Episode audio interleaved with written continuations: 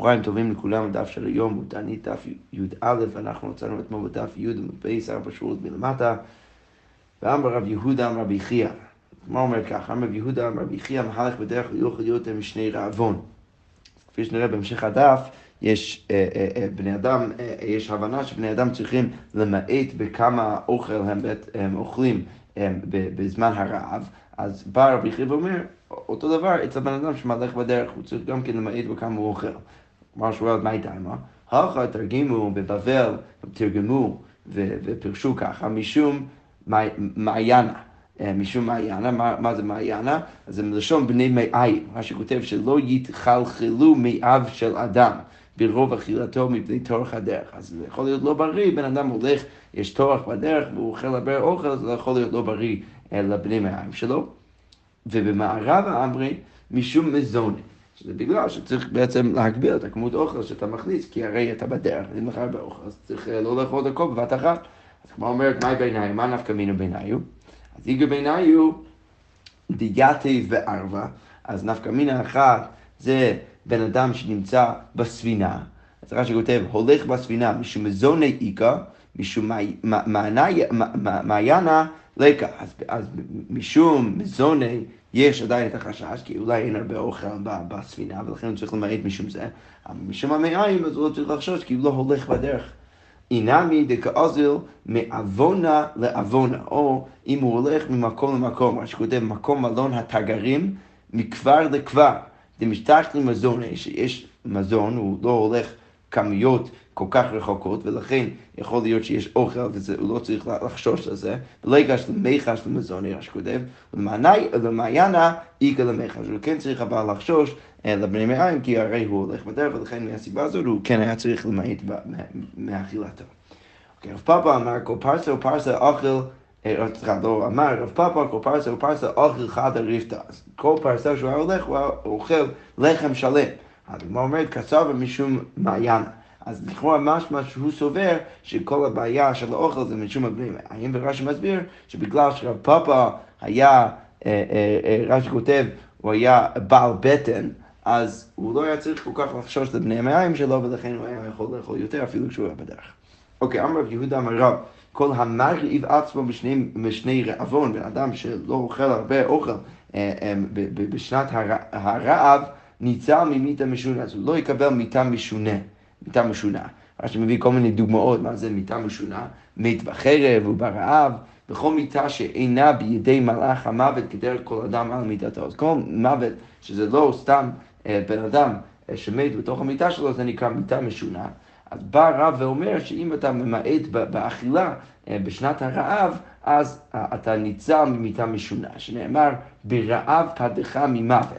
אז כמו אומרת, מי רעב מבעיני, היה צריך לכתוב מי רעב פדך ממוות, אלא, החליקה אמר, אלא צריך לדורש את הפסוק ולהבין את הפסוק אחר, בשכר, למה כתוב ברעב? בשכר שמר את עצמו בשני רעבון, והבשכר הזה שהוא אוכל פחות בשנת הרעב, אז ניצול ממיתה משונה. אז בגלל זה הוא, הוא מקבל אה, אה, הצלה מהמיתה משונה. אוקיי, אמר ריש לקיש, אסור לאדם לשמש מיתו בשני רעבון. ריש לקיש בא ואומר, בן אדם לא יכול לקיים יחסים בשנת הרעב, שנאמר, וליוסף יולד שני בנים בטרם תבוא שנת הרעב. לכאורה, יש להגיד מבין שיש איזשהו רמז לזה, ש, ש, ש, שיוסף דווקא הבין שהוא צריך להוליד ילדים ובנים לפני שהגיע הרעב. אבל, כמו אומרת, תנא בברייתא, חסוכי בנים, בן אדם שאין לו בנים בכלל, חסירי בנים, חסירי בנים, רש"י כותב, משם שמיתותיהם בשני, בשני רעבון, הם כן יכולים לקיים יחסים אפילו בזמן הרעב. דן רבנן בזמן שישראל שבויים בצער ופרש אחד מהם, מה קורה אם בני ישראל שבויים בצער, נגיד יש רעב, אין הרבה אוכל, ואחד מהם פורש מהציבור, הוא לא נכנס יחד עם העם בצער הזה, אז באים שני מלאך ישר שמלאבים לו לאדם ומניחים לו ידיהם על ראשו, אז הם שמים את הידיים שלהם על ראשו של הבן אדם הזה, ואומרים לו, פלוני זה שפירש מהציבור, אל יירא בנחמת הציבור. אז הוא פירש מהציבור בשעת הצער, אז הוא גם כן לא יקבל את הנחמה של הציבור בהמשך. תניא אידך, הוא אומר, בזמן שהציבור שרוי בצער, על יאמר אדם, בן אדם לא אמור להגיד לעצמו, אלך לביתי ואוכל ואשתה, ושלום עלייך נפשי והכל יהיה בסדר גמור. אלא הוא צריך בעצם להשתתף יחד עם, עם, עם כל שאר הציבור בצער. ואם הוא עושה, ואם הוא עושה את זה, עליו הכתוב אומר, והנה ששון לשמחה, הרוג בקר, ושחוד צאן, אכול בשר, ושתות יין, אכול ושתו כי מחר נמות. בן אדם שאומר, טוב, בסדר, יש צער, מחר נמות, יש צער לציבור, בכל זאת, אני אלך ואני, ואני שמח את עצמי, ואני, ואני, ואני אשחט מלא בשר, ואני אוכל בשר, ואני אשתה יין. אז מה כתיב בתרי, מה כתוב ישר אחרי זה על הבן אדם הזה שאומר ככה? ונגלה באוזני השם צבקות, אם ילכו פער אופן הזה לכם, אתם מותו, הקדוש ברוך הוא לא יכפר את העוון הזה עד שהבן אדם הזה מת. עכשיו, הגמרא אומרת, עד כאן בינונים. עד כאן מידת בינונים. אז עד עכשיו דיברנו על מידת בינונים, רש"י כותב שלפחות יראים מהמיטה, לפחות הם יודעים שעוד שני הולכים למות, ולכן הם עושים איזה משהו שהוא לא נכון, הם חושבים שהם אמורים פשוט ליהנות מסוף החיים, ולכן ככה הם עושים. אבל מידת רשעים מה כתיב, אבל יש עוד מידה יותר גרועה מזה, שזה רשעים שבכלל לא מפחדים מהמיטה. למה? כי מה כתוב בפסוק בישעיהו? איתיו אקרא יין ונזבעה, ונזבעה שיכר, והיה כזה יום מחר. אז אני, אני אקח מלא יין, אני אשתכר, ואני אעשה את זה גם כמחר, אני לא חושש לשום דבר רע שיקרה. אומרת, מה כתיב בתרי, מה כתוב אחרי זה? הצדיק אבל, ואין איש שם על לב, כי מפני הרעה נאסף הצדיק. אז, אז בגלל זה הצדיק מת, בגלל שהרשע מביא כל כך הרבה דברים רעים לעולם. רש"י כותב, מפני מה הוא מת? מפני הרעה נאסף הצדיק, מפני שלא יצטער הוא ברע, שהוא לא רוצה להצטער ברעה שיש בעולם, ואחר שהיא גזירה מלפניו, כי מפני הרעה נאסף הצדיק. אז, אז, אז, אז, ובגלל שזה גזירה מלפניו, לפני הקדוש ברוך הוא, אז בגלל זה שהצדיק צריך למות ברגע שיש רעה בעולם. אוקיי, אז כל זה, זה מה שהבן אדם לא אמור לעשות. מה בן אדם כן אמור לעשות? אלא יצער האדם עם הציבור, הוא צריך לצער יחד עם הציבור שכן מצינו במשה רבנו שציער עצמו עם הציבור, שנאמר וידי משה כבדים ויקחו אבן וישימו תחתיו וישב עליה. אז כשמשה רבנו היה בראש ההר במלחמת עמלק, אז, אז, אז ידי משה נהיו כבדים, הוא היה צריך להשאיר את הידיים שלו אל למעלה, אז הם הביאו איזשהו אבן כדי שהוא יוכל לשבת עליה. עכשיו, משהו לא היה למשה קר אחד או כסד אחד לשבת עליה, לא היה משהו יותר נוח. אלא כך אמר משה, על בטח מה אמר משה, הואיל וישראל שרויים בצער, אף אני אהיה עמהם בצער. וכל מצער עצמו עם הציבור, בן אדם שמצער את עצמו יחד עם הציבור, זוכה ברוב ונחמת הציבור. יפה. ושם יאמר אדם, אולי בן אדם יגיד, מי מעיד בי? אף אחד לא יודע, אני, אני אעשה את זה בסתר, אני אוכל קצת אה, בשר בתוך הבית שלי, אף אחד לא ידע שאני לא אשתף בצער. אז הגמרא אומרת, אבני ביתו של אדם, מקורות ביתו של אדם מעידים בו. אז לא, אפילו הבית שלו יכולים להעיד עליו, שנאמר, כי אבן מקיר תזעק. אז האבנים מהקיר, מקירות הבית, הם, הם יצעקו, וכפיס מעץ יעננה. אבל בכל זאת בתחילת הפסוק יש כבר עדות לזה שהקירות, קירות הבית, הם יצעקו ויעידו לבן אדם שלא משתף עם הצער של הציבור. דברי רבי שילה אמרי, שני, שני מלאכים ישרתם אליו ולא לאדם הם מעידים עליו. זה לא רק הבית של הבן אדם, אלא המלאכי ישרתם אליו ולא לאדם, הם גם כן מעידים עליו שהוא לא משתף בצער הציבור, שנאמר, כי מלאכיו יצווה לך. אוקיי, עוד, עוד תשובה, רבי חידקא אומר, נשמתו של אדם היא מעידה עליו, שנאמר, משוכבת חיקך, הנשמה, שמור פתחי פיך. אז, אז, אז הנשמה בעצם, דרך הפסוק הזה, אפשר להבין שגם הנשמה מעיד על זה. וכפי שאומרים, איבריו של אדם מעידים בו, שנאמר, אתם עדיין נאום השם, כתוב בספר ישעיהו ככה, שאפילו האיברים של הבן אדם מעידים עליו, שהוא לא משתתף בצער הציבור. אוקיי, כתוב בספר דברים, אל אמונה ואין עוול, אל אמונה ואין עוול. אז מה הפשט? אל אמונה, הגמרא אומר, כשם שנפרע מן הרשעים לעולם הבא, אפילו על עבירה קלה שעושים, אז כמו שקדוש ברוך הוא ייפרע מהרשעים בעולם הבא, אפילו על עבירה קלה ש... שהם עשו, אז כך נפרע מן הצדיקים בעולם הזה על עבירה קלה שעושים. אוקיי, ואין עוול, אז בדיוק הפוך, כשם שמשלמים שכר לצדיקים לעולם הבא, אפילו המצווה קלה שעושים, אז כמו כן כך משלמים שכר לרשעים בעולם הזה, אפילו המצווה קלה שעושים. וכמשחק, מה הוא אומר, צדיק וישר, הוא המשך אותו הפסוק, אמרו בשעה פטירתו של אדם לבית עולמו, כל מעשיו נפטרין עליו, נפרטין עליו, סליחה. אז, אז בעצם פורטים את כל uh, מעשה ומעשה שבן אדם עשה למעלה אחרי שהוא מת. ואומרים לו, כך וכך עשית במקום פלוני ביום פלוני, אז משלדים אותו, האם עשית את המעשה הזה באותו הזמן, במקום הזה, ואומר הן, והוא אומר הן, כן, והוא צריך להעיד על זה שהוא עשה את זה, ואומרים לו, חתום, בסדר, אז תחתום על זה, וחותם, והוא גם חותם על זה שהוא עשה, שנאמר, ביד כל אדם יחתום, ביד כל בן אדם, בן אדם צריך לחתום על מעשים שהוא עשה כשהוא, כשהוא נפטר. אוקיי, ולא עוד, אלא שמצדיק עליו את הדין, לא רק זה, אלא הוא גם מקבל על עצמו את הדין, ואומר להם, יפה דנתוני, אתם בעצם דנ, דנ, דנתם אותי לטובה, לקי, או, או, או בצדק, אה, אה, בפר, לקיים מה שנאמר, למה תצדק בדבריך. אוקיי, אמר שמואל, כל היושב בתענית ניקחות. עכשיו שאנחנו נכנסנו קצת לענייני התעניות, פתאום בא שמואל ואומר שכל בן אדם שיושב אה, בתענית, אז הוא ניקח חוטה. עכשיו, לכאורה משמע ששמואל מדבר על הקשר, שעוד לא הגענו לשלב שבו אנחנו מחייבים אנשים לשבת בתעניות, אלא סתם בן אדם שלוקח על עצמו תענית, אז הוא ניקח חוטה. אז למה שמואל אומר את זה? כי שמואל סובר כהתנא הבא, סבר כי הייתה נתניא, רבי אלעזר הכפר ברבי אומר, מה תלמודו מרחיק פרליו מאשר חטאת על הנפש? למה כתוב אצל הנזיר שהוא חטא, הוא צריך כפרה, וכי באיזה נפש חטא זה? איך, איך הנזיר חטא? אז כמו אומרת, אלא שצייר עצמו מן היין, ברגע שהוא מצייר את עצמו מן היין, אז, אז, אז הוא סוג של חוטא. אז לומד משם שמואל קו וחומר לבן אדם שלוקח על עצמו תענית, ועלות דברים קו וחומר. ומה זה שלא צייר עצמו אלא מן היין, ניקחות המצייר עצמו מכל דבר ודבר, הלכה כמה וכמה. אז בן אדם שמצייר את עצמו מיעקב ולוקח על עצמו תענית, אז ודאי שגם הוא ניקחות. כל זה עכשיו שיטת שמואל. רבי אלעזר אומר, ניקח קדוש לא, הוא לא ניקח חוטא, הוא ניקח קדוש. למה שנאמר, קדוש יגדל פרס על ראשו. אז, אז, אז כתוב אצל הנזיר שהוא קדוש, או לפחות השיער שלו קדוש. אז אם הוא אומר, הוא יכול לדון מזה שקו וחומר, מה זה שלא צייר עצמו אלא מדבר אחד ניקח קדוש, והנזיר שמצייר את עצמו מדבר אחד, בכל זאת ניקח קדוש, אז מצייר עצמו בכל דבר, הלכה כמה וכמה הלכים ודאי, שבן אדם שלוקח על עצמו תענית, הוא ניקח קדוש. כמו אומר לשמואל, האיגר קדוש, רגע לשמואל, הנזיר הרי קוראים לו קדוש, איך הוא יכול להבין את זה? אז כמו אומרת לו, ההוא זה לא על הנזיר עצמו, הגידו פרקה, יש איזושהי קדושה בתוך הצייר של הנזיר, אבל זה לא אומר שהנזיר עצמו הוא קדוש.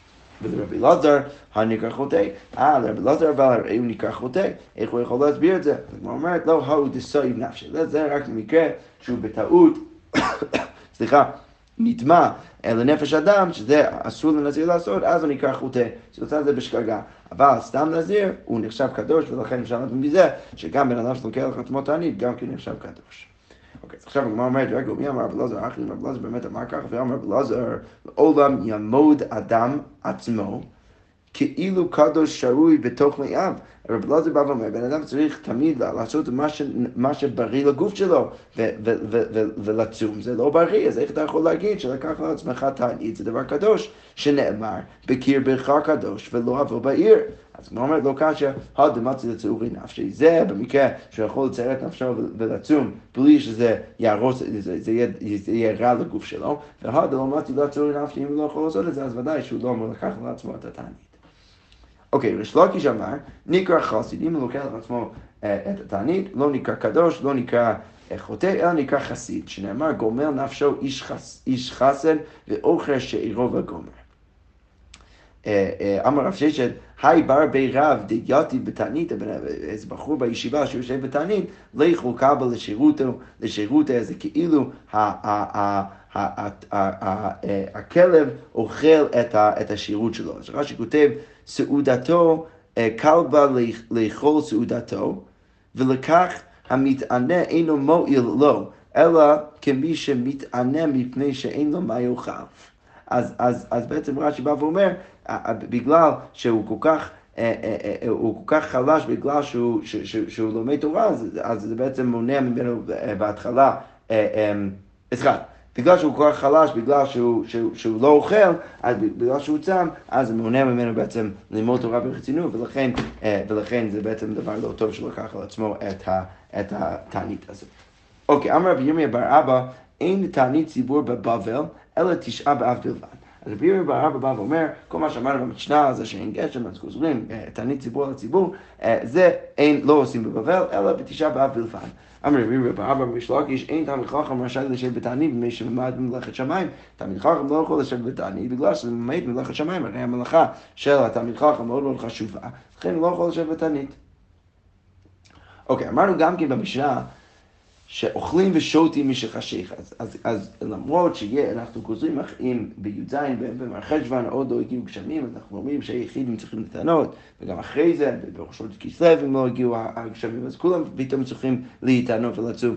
בכל זאת אמרנו שהם אוכלים ושותים משחשיך, אבל זה בסדר גמור, זה לא צום כמו יום כיפור ותשעה באב, שזה מתחיל מהלילה, אלא הם יכולים לאכול ולשתות בלילה, והם צריכים לצום רק ביום.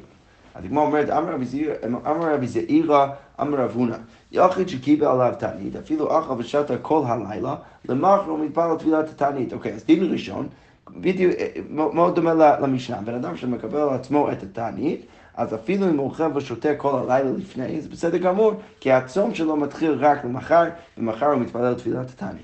אבל לן בתענית, או מה קורה בסוף התענית, הגיע הערב, ובמקום לאכול ישירות בערב, הוא הולך לישון. ואז הוא קם באמצע הלילה, אז מה הדין? האם הוא עדיין נמצא בתוך הצום שלו, ולכן הוא צריך להתפלל תפילת התענית או לא? אז האמירה של רב הונא אומרת שאינו מתפלל של תענית. עכשיו השאלה היא, למה רב הונא בא ואומר שהוא לא, אומר, לא אמור להתפלל תפילת תענית? האם זה בגלל מצד אחד שיש שאלה בכלל, האם מה שנקרא מתענין לשעות? אנחנו נראה את זה תכף בניסוח של השאלה, אבל יש בעצם שאלה האם מתענין לשעות. מה זה אומר מתענין לשעות? האם אתה יכול לקחת על עצמך צום רק לכמה שעות? אז אולי אם אתה אומר שאין מתענין לשעות, זאת הסיבה שרב הונא בא ואומר שהבן אדם הזה שקם באמצע הלילה לא אמור להתפלל תפילה של תענית, בגלל שזה רק כמה שעות לתוך הלילה, ולכן זה לא נחשב כתענית ממש, ולכן הוא לא אמור להתפלל. או אולי כן אפשר להגיד שמתענין לשעות, והסיבה שכאן הוא לא מחייב את, ה... את התפילה, אז בגלל שהמתענין לשעות, לשעות אינו מתפלל תפילת תענית. אז, אז כן, מתענין לשעות, לשעות, אבל אתה פשוט לא מתפלל תפילת תענית. אז הגמרא אומרת ככה, בדיוק השאלה שניסחנו עכשיו. אמר רבי יוסף, מה כתב רב הונא? מה רב הונא סובר? סביר לי אין מתענין לשעות, ולכן לא מתפללים תפילת תענית. או דילמה מתענין לשעות, והמתענין לשעות אינו מתפלל תפילת תענית. או אפשר להגיד שכן מתענין לשעות, אבל זה לא בהכרח אומר שמתפללים תפילת תענית, אלא מישהו שמתענין לשעות לא מתפלל תפילת תענית. אז כמו אומרת, אמר לי אביי לעולם, כתב רב הונא מתענין לשעות, והמתענין לשעות מתפלל תפילת תענית. אז אביי אומר, זה בכלל לא אחד משתי האופציות האלו, אלא מה רב הונא סובר? קודם כל מתענין לשעות, ובית כל גם כן מתענין לשעות מתפלל תפילת תענית. אה, למה כאן במקרה של של, של רב הונא, הוא לא מתפלל תפילת תענית, ושאני אוכל, תהי כשעות דליליה, דלא קיבל עלי מעיקר, בגלל שהוא לא קיבל את השעות האלו על עצמו מההתחלה, ולכן שם הוא לא אמור להתפלל תפילת תענית, אבל בדרך כלל, אפילו אם אתה מתענין לשעות, אתה כן צריך להתפלל תפילת תענית. אוקיי, מר עוקבא איקלה לגנזק, אז מר עוקבא הגיע לאיזשהו מקום, באו מיניהם, שאלו אותו שלושה שאלות שלא ידע את התשובות שלהם. מתענין לשעות, אין מתענין לשעות, לא אבו ידה. קנקנים של נוכרים שהם שמו בתוכם יין נסך, עשו מתארים אחרי שהם הוציאו את היין נסך, אפשר להשתמש בקנקנים האלו, לא אבו ידה, גם כן לא יודע. וגם כן במה שימש משה כל שבעת ימי מילואים. כל שבעת ימי מילואים אנחנו יודעים שאהרון היה עם הבגדי כהונה שלו, לא ברור מה לבש משה רבנו. אז הגמרא אומרת, לא אבו ידה, הוא לא ידע. אוקיי, בסדר, מה עושים אם לא יודעים? הולכים לבית מדרש, אז הוא רשאי לבית מדרש, אז הוא הולך לבית מדרש ושואל.